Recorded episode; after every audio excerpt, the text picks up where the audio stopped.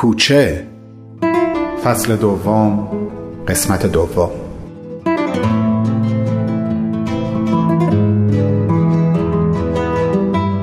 تب کرده بود. به همراه یکی از دوستان ایرونیش که زبون ترکی میدونست رفته بود دکتر و فهمیده بود به آنفولانزای سختی دچار شده. همیشه همینطور بود. وقتی روح و روانش آرامش خودشون از دست میدادن بدنش دقیقاً به همین شکل عکس‌العمل نشون میداد. یا به قول خودش جسمش با روانش همدلی و همنوایی میکرد. زیرزمینی که اجاره کرده بود خوشبختانه یکی از معدود خونه‌های گاز کشی شده اون شهر کوچیک بود و گرمای اتاق توی اون روزهای سخت بیماری حقیقتاً براش آرامش بخش بود. گرمایی بود سوای هر گرمای دیگه‌ای که توی روزهای اول زمستون به حال دل آدم خوبه. گرمایی بود که نه فقط از سرمای ظاهری کم می کرد که تا حدی حریف سرمای حس غربت هم بود.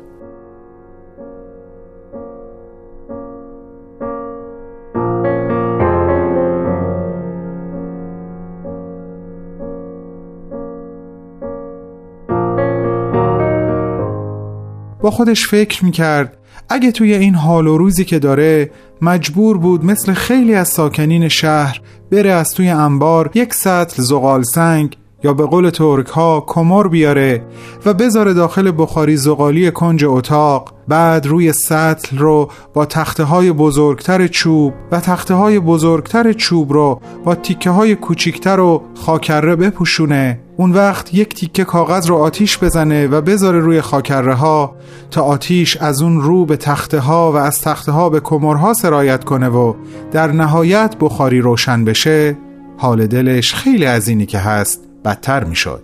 نه به خاطر زحمتی که این کار داشت اصلاً، بلکه به این خاطر که انجام این کار یکی از اون نشونه های سخت و صریحی بود که نبودن در ایران رو به بهمن ظالمانه یادآوری می کرد و اینکه این زمستون با زمستون های همیشگی خیلی تفاوت داره. تفاوتی در باطن، تفاوتی در ماهیت، تفاوتی در کنه جان.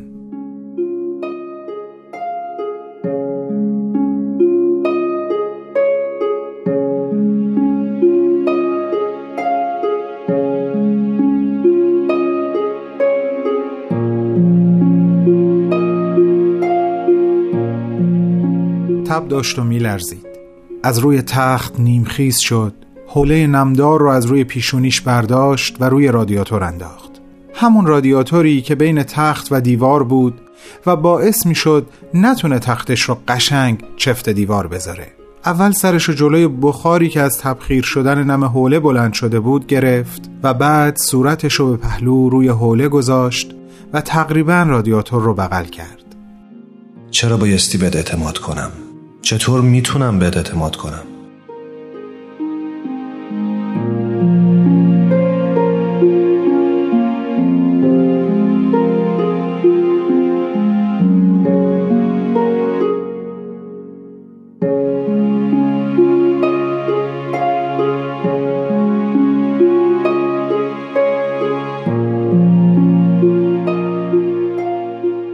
چند دقیقه توی همون وضعیت مونده بود نمیدونست. اصلا نفهمیده بود چطوری توی اون شرایط سخت و ناراحت خوابش برده بود. سوزش صورتش که رد پره‌های رادیاتور روش افتاده بود و حسابی سرخش کرده بود ناگهان از خواب پروندش. سرفه خشک و خشنی کرد و بلند شد تا بره هم یک لیوان آب بخوره و هم آبی به صورت ملتهبش بزنه. جلوی سینک ظرفشویی ایستاد و شیر آب رو باز کرد. کمی خم شد و مشتش رو از آب پر کرد و به صورتش پاشید.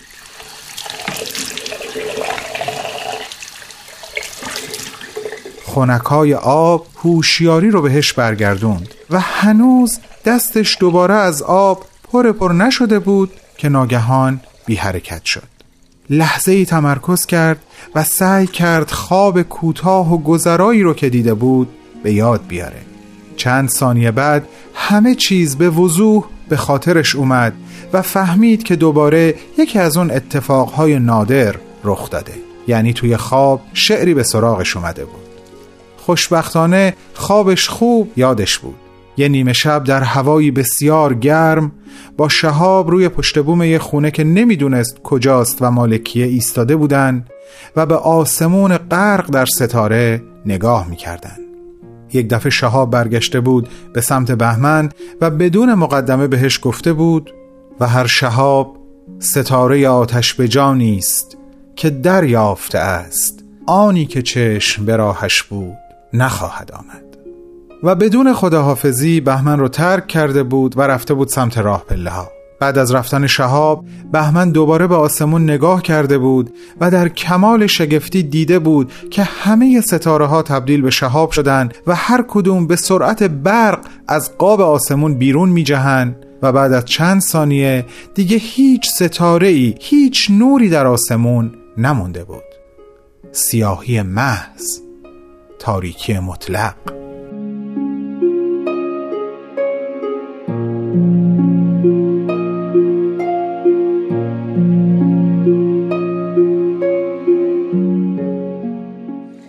از ترس اینکه شعر از ذهنش بره به سرعت از آشپزخانه دوید سمت اتاق و میز تحریرش تا اونو بنویسه. بعد که خیالش از ثبت شعر تازش راحت شد صدای آب رو شنید و یادش اومد که شیر آشپزخونه رو نبسته.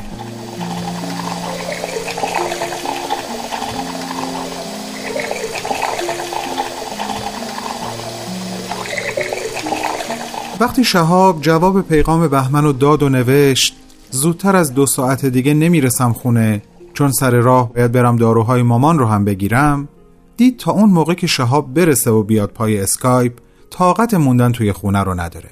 برای اولین بار بود که با تب نزدیک چهل درجه داشت شال و کلاه میکرد تا بره توی خیابونی که داشت از برف تازه کم کم سفید پوش میشد قدم بزنه. با خودش گفت: میرم سمت کافی گل باغچه، یه زنگم به پندار میزنم ببینم اگه میتونه بیاد پیشم. اینجوری انتظار راحت‌تر میشه تا باورد. حتما بایستی با شهاب حرف بزنم، تنهایی نمیشه به هیچ نتیجه‌ای رسید. و خوب میدونست تا در این زمینه به نتیجه‌ای و از اون نتیجه به آرامشی نرسه تبش قطع نمیشه. خودشو خیلی خوب میشناخت. در حالی که ذهنش از خاطرات کافه کوچه سرریز بود با قدم‌های آهسته به سمت کافه گل باغچه یا به قول ترک‌ها گل باغچه می‌رفت. سعی می‌کرد قطعات از هم پاشیده یک پازل رو توی ذهنش مرتب کنه و کنار هم بچینه. یادش اومد که اون اوائل که شهاب به خونه برگشته بود و با هم توی اسکایپ حرف می‌زدن بهش گفته بود که عجیبترین اتفاقی که توی مدت شانزده روز بازداشت و انفرادی و بازجوییش افتاده بود این بود که کوچکترین حرفی از ستاره نشده بود و بازجو حتی یک سوال کوچیک هم در این زمینه از شهاب نپرسیده بود. اصلاً انگار نه انگار که از این رابطه و این صمیمیت کوچکترین خبری داشته باشه. و هر بار که شهاب از بازجویی به سلولش برگردونده میشد ما تو متحیر میموند که این چه حکایتیه؟ آیا این مسئله رو گذاشته که به قول معروف به عنوان برگ آخر رو کنه یا نه واقعا روحش هم از این ارتباط عاشقانه خبر نداره؟ ولی آخه مگه میشه؟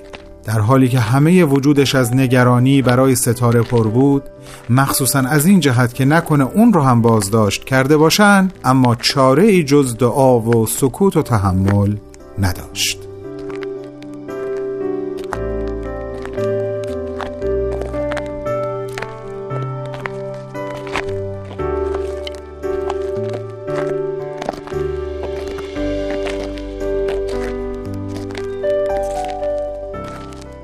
و بهمن با کنار هم قرار دادن این ماجرا و ایمیلی که از آقایی با نام مستعار حسین دریافت کرده بود احساس میکرد که این دو مسئله نمیتونن با هم بی ارتباط باشن.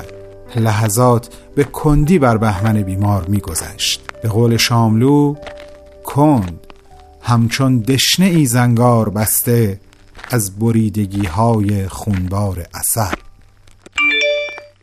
تو همین حال و هوا بود که از پندار یک پیغام براش رسید که در جواب پیغام بهمن نوشته بود: پسر جان مگه تو تب نداری؟ به مامان گفتم برات سوپ پخته، داشتم حاضر می شدم برات بیارم. فکر کن می اومدم و پشت در می موندم. می میری تو این سرماها؟ و بهمن هم در جوابش نوشت: پس اگه اونقدر وقت داری که برام سوپ بیاری، همونو با دو تا کاسه و قاشق بردار بیار گل باغچه با هم بخوریم. باور کن از بیقراری طاقت تو خونه موندن نداشتم، یا که به حرف زدن باهات احتیاج دارم. پیغام رو فرستاد، هدفونش رو گذاشت توی گوشش، موزیک رو روشن کرد و با قدم‌های سنگین بر روی پیاده روی سنگ فرش باریک به سمت کافه گل باغچه به حرکتش ادامه داد. روز پاییزی میلادت تو در یادم هست، روز خاکستری سرد سفر یادت